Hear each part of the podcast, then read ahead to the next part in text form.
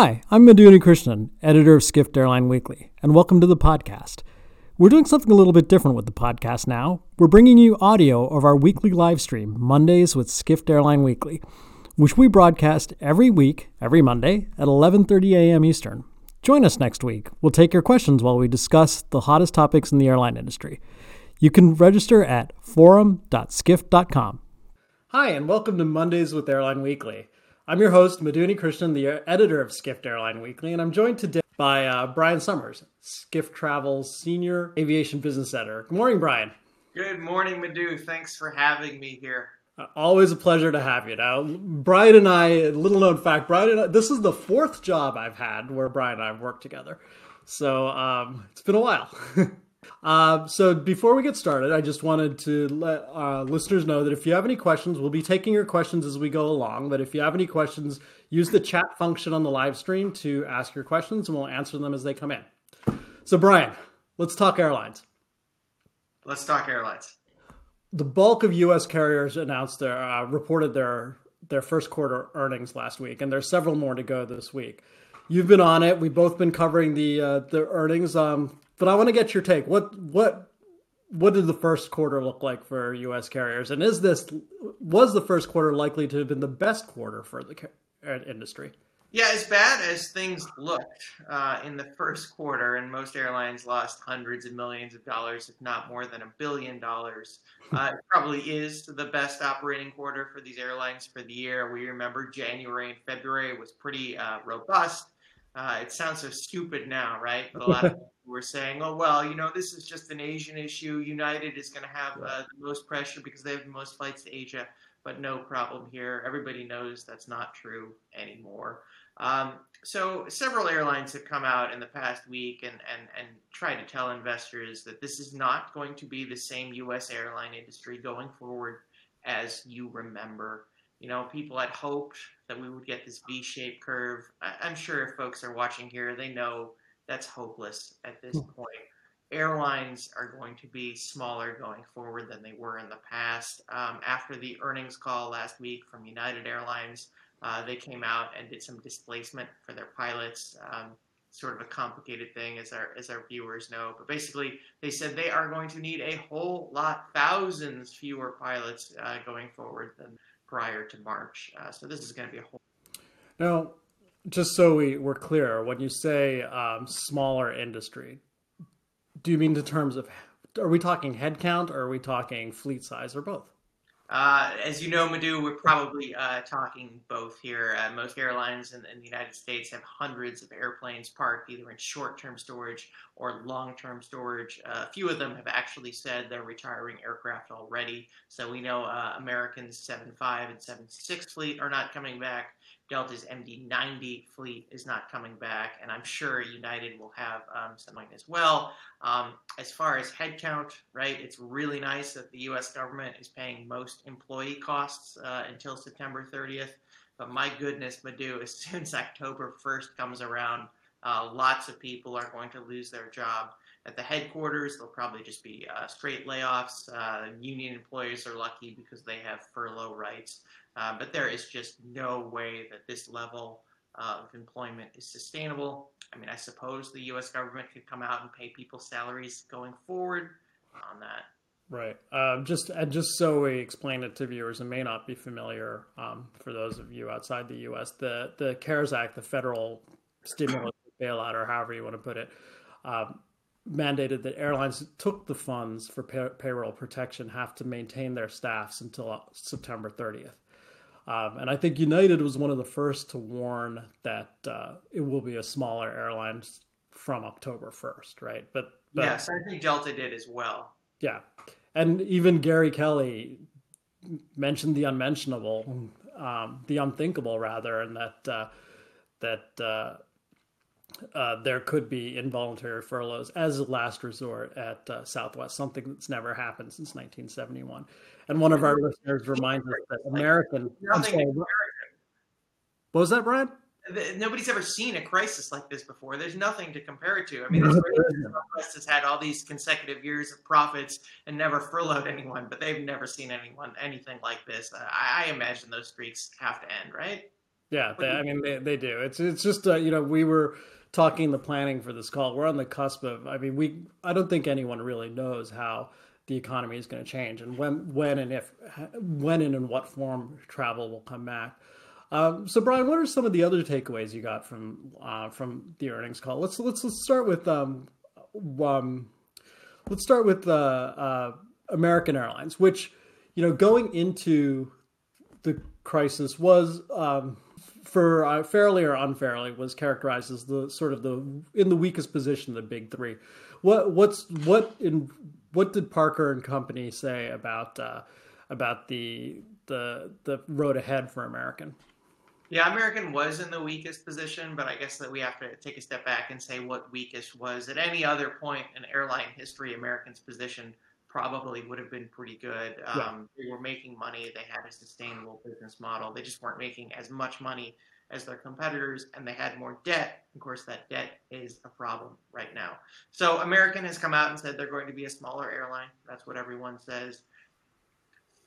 Throughout this whole process, going back a couple of months, I, I don't know if this is just because of who Doug Parker is as a person, but they've been a little bit more positive um, than some of the other airlines, certainly more positive um, than United. So uh, they took an analyst question about whether they might close any hubs and Doug went with the political answer of uh, no, of course not. You know, all our hubs are important to us, and you know those of us who follow this closely know that some of the hubs weren't in great position, even even going back a little bit, um, especially the big city hubs where they have a lot of competition. So it'd be interesting to see what American does with its hubs uh, going forward. They did say, um, as a lot of airlines have said, you know, probably domestic will come back soon, sooner mm-hmm. in the United States and maybe they're well positioned with those two big hubs in, in, in Charlotte and, and Dallas Fort Worth. Uh, it'll probably be a long time before we flights come back. Yeah, well, well, what about their Latin franchise? Excuse me, uh, American Airlines is you know the strongest what the strongest network in, in Latin America, yeah. and it's a region that is not as brutally affected by the COVID nineteen pandemic as other regions of the world. Do you think that uh, did Parker mention anything about the Latin franchise and what that might mean for? Yeah, I don't remember him mentioning anything about the Latin franchise, but you probably also followed the call. Did you, did you hear anything? Uh, no, but you know, I'm just wondering. I'm just wondering where how how the uh, the airline will be positioned with that franchise. I mean, is it is it you know there was some economic softness going into COVID nineteen, the pandemic in the region. Um, that which this is only exacerbated. I, and I, I haven't figured out, or nor have I really heard whether it's a uh, it, it will be a source of strength or continuing weakness for American. Yeah, it's hard to know. You've interviewed a lot of airline executives in your day. They love to talk about how their assets are mobile and they'll just yeah. move them to wherever demand is. Right. Uh, so they're probably just waiting to see what happens. I imagine that if you have a franchise that's that good and that historically important, uh, you would keep it in some way, shape, or form. But I don't know how robust it'll be going forward. Right.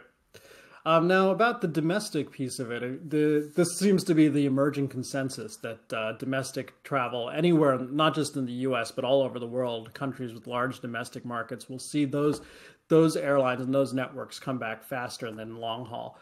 Uh, bringing it to the U.S., that that should uh, should be in Southwest and say JetBlue's or Alaska's favor, right? Uh, one would think so. Um, you know, it, a lot of us are saying that conventional wisdom is that domestic will come back first. You know, it probably will, but there are also some people out there that are saying people are going to prefer to go 100 or 200 miles from home. Um, maybe they're want they're going to want to drive instead of fly. Um, I know at Airline Weekly this week, Madhu, uh, you guys wrote a cover story just about the safety and the health impacts of travel. So, I mean, I want to I want to bring this back to you and ask, like, you know, th- th- there's going to be people that say, I only want to drive. I have control. I'm not even going to stop for the bathroom. I'm going to get to mm-hmm. my Airbnb and I'm going to be fine. A lot of the, these airlines, Madhu, are coming up with these new ways of cleaning airplanes. They're trying to message how safe it is to fly what do you what do you think of all these plans? Is this going to work? Well, you know, I think a parallel can be drawn to the uh, immediate aftermath of or uh, after effects of the September 11th, 2001 terrorist attacks. Something, you know, some measures were were were valid and um, were permanent, like reinforcing cockpit doors and and the security measures, especially in U.S. airports. I don't know if you remember, you could all you could go up to the gate to see your family and friends off. That changed, right? So enhanced security, uh, in-flight procedures, etc. Th- those were implemented and stayed, and were generally considered use- useful. Some other some other um, procedures and ta- and technique um, procedures like uh, removing your shoes or limiting liquids to 100 milliliters. I mean that ha- those things have been derided as security theater. And the people I spoke to for this story, you know, said no one really knows what sort of public health measures right will be useful and will be permanent, but are warning against devolving into health theater, right? So doing things that are just sort of to reassure the public that serve no no public health benefit. Um, and one of one of the things you know the the people are thinking through like some of some things like fogging the aircraft with disinfectant and enhanced cleaning procedures are likely here to stay according to people I've talked to. But some are of lim- are questionable use. I mean, one one uh, I'm sure we've all heard of Emirates testing a a rapid result COVID 19 blood test on flights from Dubai to Tunisia.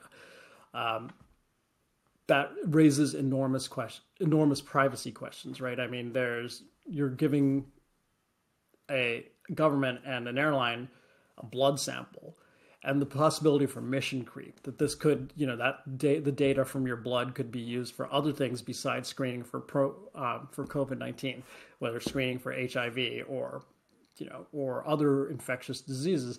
I mean, that, these are these are things that haven't been figured out yet, and and whether the you know once we've gotten past the immediate the immediate uh, pandemic, right, and will people be more alarmed by giving up their blood data than um, than than reassured that they're being safe? I mean, these questions haven't been worked out, and you know, the other thing with the blood test is it takes several minutes, up to 10 minutes or 10 to 15 minutes for these results to be returned. That's fine now. Aircraft are flying empty, airports are empty. But imagine trying to load 10 Air A380s, right? 500 people each, and taking 10 minutes per passenger for a blood test before screening. So some of these things like, and you know, there are other questions that have been a patchwork of, of health regulations that the key is airlines and airports and governments need to work together to standardize what is acceptable, right? I mean, one question that was asked is if you if you're flying from Sydney to New York via Dubai and you need you're diagnosed you're you're temp are you quarantined? Are you quarantined in Dubai? Who pays for it? I mean, none of these things are known. So I guess the key that I've heard is that the measures need to be proven to have a public health benefit and there needs to be standardization. So airlines passengers and governments know clearly what what the rules are and what needs to what needs to happen and how they can react. All right. So what did you learn in your reporting about this idea of blocking the middle seats right? Instead of being this far away from someone you're this far which is fine but that's not six feet. That's not two meters. Like is this is that theater it is theater. I mean, it's doing, you know, it's reassuring the few people who are flying now that the airlines are doing something proactive and taking, you know, taking their health seriously. But you're right. I mean, it's not, it's not a meter. You're, you're maybe what, two feet away, three feet, like 30, 30 something inches away from, from your neighbor or 18, whatever, whatever the width of a seat is. you're that, no spatial skills, excuse me.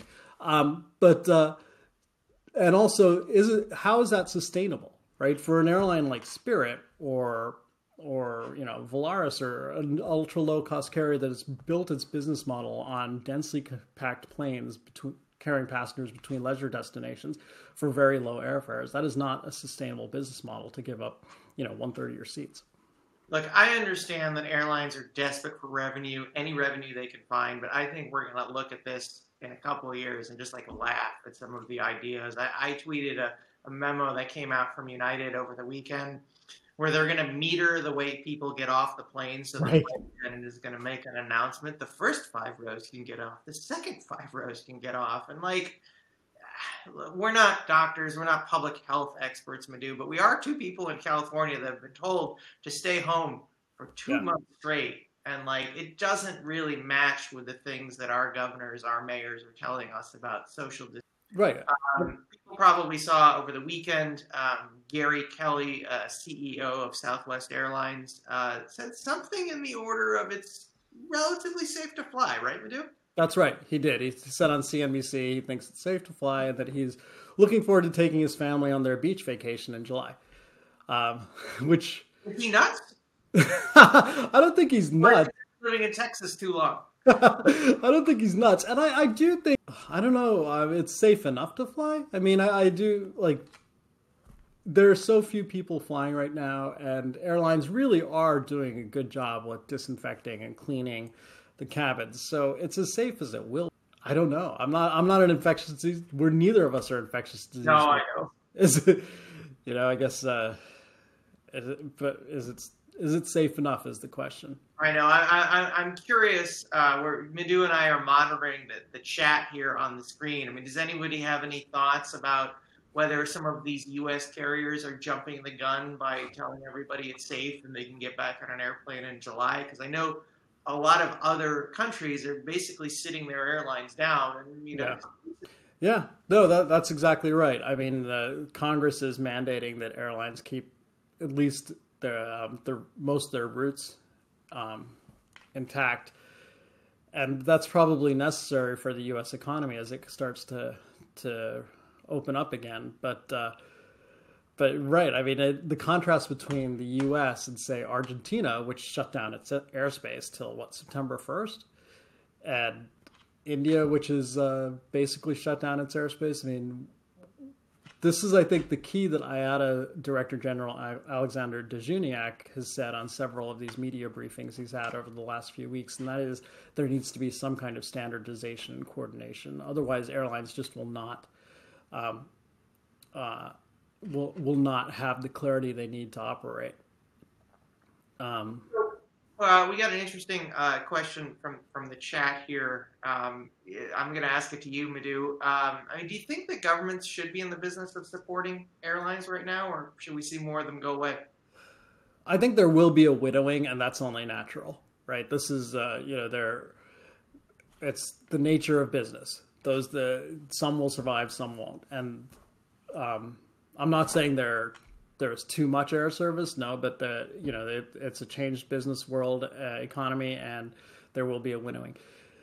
Do I think government should support airlines? Um, yes, I do to some degree because they they are critical infrastructure the especially in a country as large as ours, the U.S. or say Russia or India or China. I mean, there there there is just no feasible alternative to tra- to connecting the country, um, keeping you know keep connecting all points of the country. Um, so, uh, recognize governments need and uh, governments need to do something to ensure that airlines survive. Now, whether that's full nationalization, as hap- has just re- happened in Italy, or um, or if it's some sort of state aid like is happening here in Europe and elsewhere, um, that's up to that's So um, I guess in this situation, I've become a pessimist, um, and maybe I've always been, but I haven't been wrong yet. And I'm I'm thinking to the future, Madhu, and I like I know people are going to fly again, and I know the industry is going to come back someday. I'm just not sure how how quickly is it going to happen. So if you're the U.S. government, are you eventually, if we talk about the end of the year, uh, post September 30th, going to have to make some decisions about which airlines you bail out and which you don't? Or do you suspect they're still going to go one size fits all when they have to come back with money after September 30th? That's a very good question. I don't. I don't. Uh, maybe that's when the winnowing happens. Maybe you know these carriers. Uh, United's president, incoming CEO Scott Kirby, said the carrier will be a lot smaller um, on October first. Maybe that's what needs to happen for in the short term. And whenever there's destruction, there's creation, right? I mean, the industry, as it is now, will get smaller for a while, and that may open up space for new business models and new new entrants it all you know that's what's happened in the past in other recessions and uh, and I, I that's probably what will happen going forward. So I don't, I don't I don't know if more state aid is necessary. That sort of preserves the status quo of the industry as it was in say January. Um, but uh, I, you know it's just I think there there'll be an adaptation and change to the industry and, uh, as the economy evolves. Um, let's see. Here's a here's a question that's sort of uh, sort of interesting, Brian. Um, thoughts on domestic leisure versus business? Why don't you why don't uh, you go first, and we'll we'll talk about it. You know, um, there's some conventional wisdom on this. I don't know that I have formed an opinion yet, so I'll share the conventional wisdom, which is probably right. Uh, people are thinking, and I think airlines think as well, um, that domestic leisure will come back first. Yes, we may see a pretty bad recession, but we're going through this long period now of pent up demand. People want to get outside, they want to visit their families, they can't. Um, they're just going to want to fly again. Um, so leisure probably comes back first. It tends to come back first after uh, most recessions. Of course, this is more than a recession. Uh, business is a little bit more complicated. First, on the health aspect, um, you know, even if it's sort of safe uh, to fly, it's one thing to make the decision on your own to go on vacation. You're in charge. You made it. It's a little bit different when you work for a company and they have continuity of care and they are supposed to keep you safe. Uh, you may remember early in March, before individuals were canceling vacations, businesses said, do not travel. Mm-hmm. And I think that was just because they wanted to be extra special careful. So they were extra special careful on the way in. I think they'll be careful on the way out just because of the health reasons. And then you add that, this idea that we'll probably cut travel budgets, they fly less. Uh, so for all those reasons, people expect domestic leisure to come back first. Um, Madhu, do you agree with that wisdom, or are you going to go the other? Way? Absolutely, way? I think you're exactly right. And just to put it even more, to put it, you know, to boil it down to the human level, people will still be getting married. People's relatives will still be getting sick and dying. People will still be having children. In other words, there are these life events. I mean, life will go on, and people will want to be at their, you know, niece's wedding or their their um, their granddaughter's graduation or some you know there, there, there'll be a reason i think that'll come back first the human need to see each other but you're right i think business travel will be constrained for a good long time especially you know i don't i i am not in the camp there's there's a camp that says these zoom calls we're all on the video conferencing you know that's gonna finally kill off um, air travel i mean i'm i'm old enough to remember what you know in the, in the late 90s when email was going to kill off our business travel. Uh, so I think their businesses will change, and there probably will be fewer face-to-face meetings. But you're there are always going to be customers that need to be seen and factories that need to be toured. So it'll come back, but in a different way. And I don't want to give away our secret. Um, I assume uh, viewers here like airplanes. I like airplanes. Uh, something that isn't talked about as much, and perhaps I'm in the minority, but I don't think so. Uh, people like to do business travel. It's fun, you know. It just is, and I think for that reason, uh, it, will never go away. Yeah, I think you're right. I, now, whether conventions come back as quickly as um, other sorts of business travel, I'm not sure. Yeah. And that that's kind of what I'm hearing as well. I mean, I, I can't remember who said it on one of these earnings calls that the you know convention remains to be seen. Um, so uh, you know we have kind of a, a an interesting question here uh, that I think we both agree with, but let's get our thoughts on this. Flying is probably as safe or safer than bus, rail, subways, etc. Are you suggesting none of those public transportations will be okay by July? Brian, you want to take this one? Okay.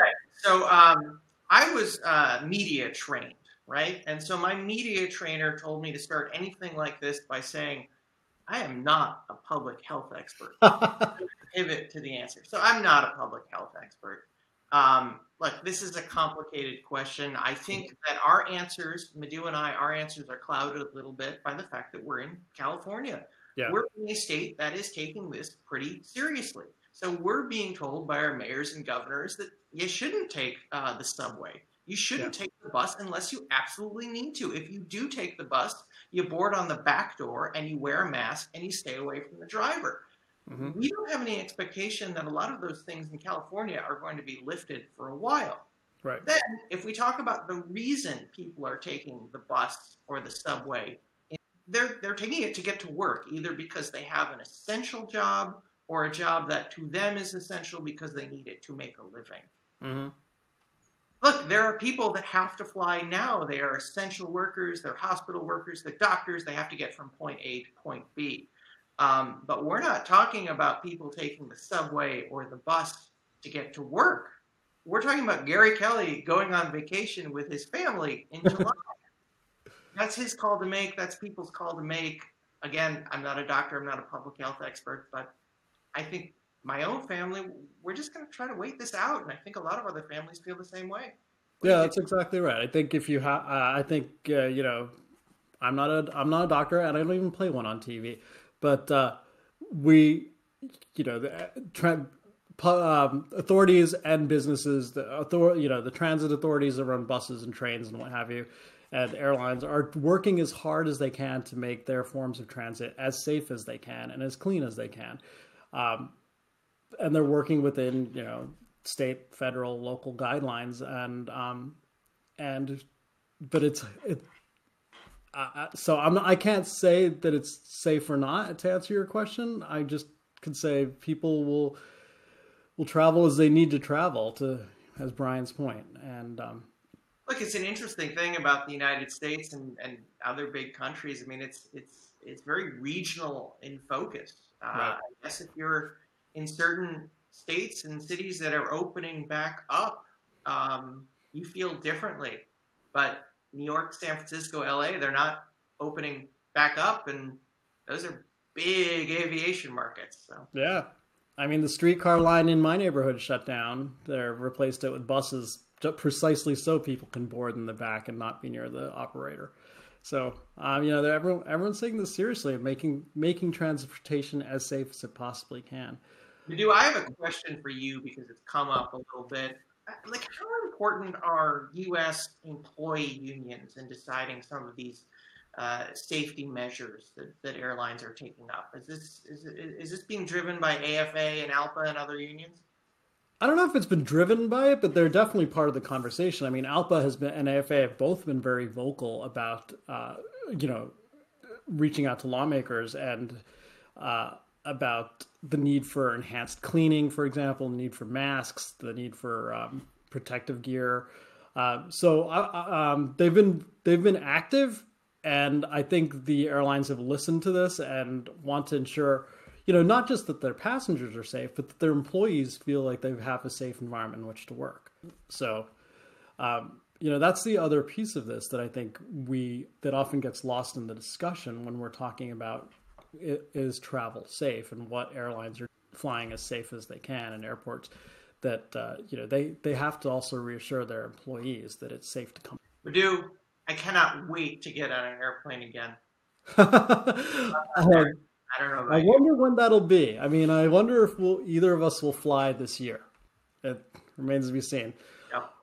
All right. Well, um, thank you all for asking your questions. Um, we will be posting a replay of this uh, of this webinar on um, on skiftairlineweekly.com um, on our, our website, which is airlineweekly.com. Um, and we will be distributing the audio as a podcast. Brian, I want to thank you very much for joining me this morning. Thank you. Uh, and any criticisms, please send to my social media accounts. I'd be happy to hear them. Or you can reach me at mu at skift.com. Goodbye.